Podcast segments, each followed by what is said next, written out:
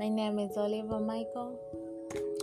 Um, I'll be talking random stuffs uh, kuhusu maisha, yani anything about maisha. So kama today nimepata funzo kubwa au somo shule ambalo nataka kushare na nyewe. It's about life. Yani life is very short simply. Kwa sababu leo nimefiwa na mtu wangu wa karibu sana thought kwamba yani itakuwa this song ambaye ni mdogo wangu actually. Katika mm, maisha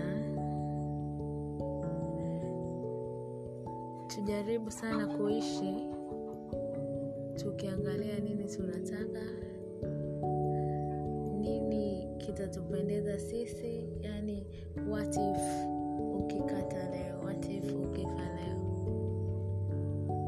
many of us tuta have a lot of regrets kwa sababu tumeisha maisha tukimpendeza mtu fulani. Yani tukitaka fulani atuone sisi ni bora tukitaka jamii tuone sisi ni bora.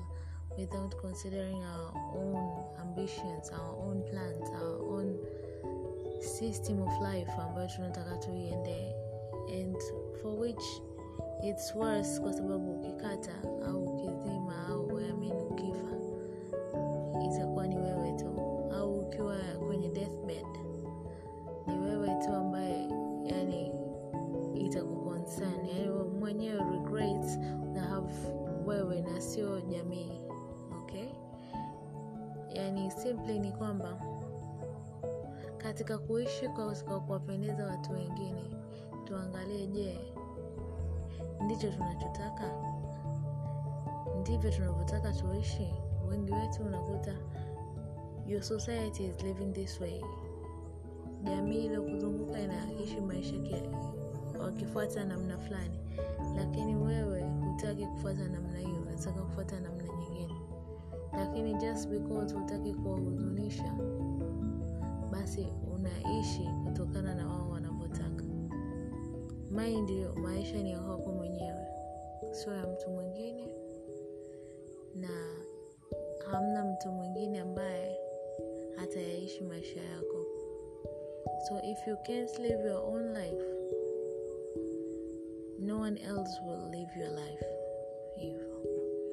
Na pili jamani katika watu waliotuzunguka wapendwa wetu kila siku tukumbushane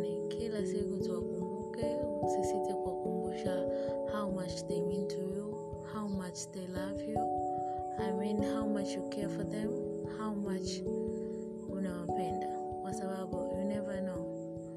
Kesho what will bring. Yani utajuta kwa nini yesterday hukusema? Kwa nini jana hukusema i love you? Jana kwa nini jana hukusema good night? Kwa nini jana hivyo? Ndio maana hata biblia yetu inatukumbusha kwamba usinune mpaka giza likaingia usimchukie mtu ukanunia kitu mpaka giza likaingia because you never know. Maybe you won't wake up maybe he won't wake up maybe huyo hataamka. And then utabaki na regrets. Mfano mzuri i have my friend ambaye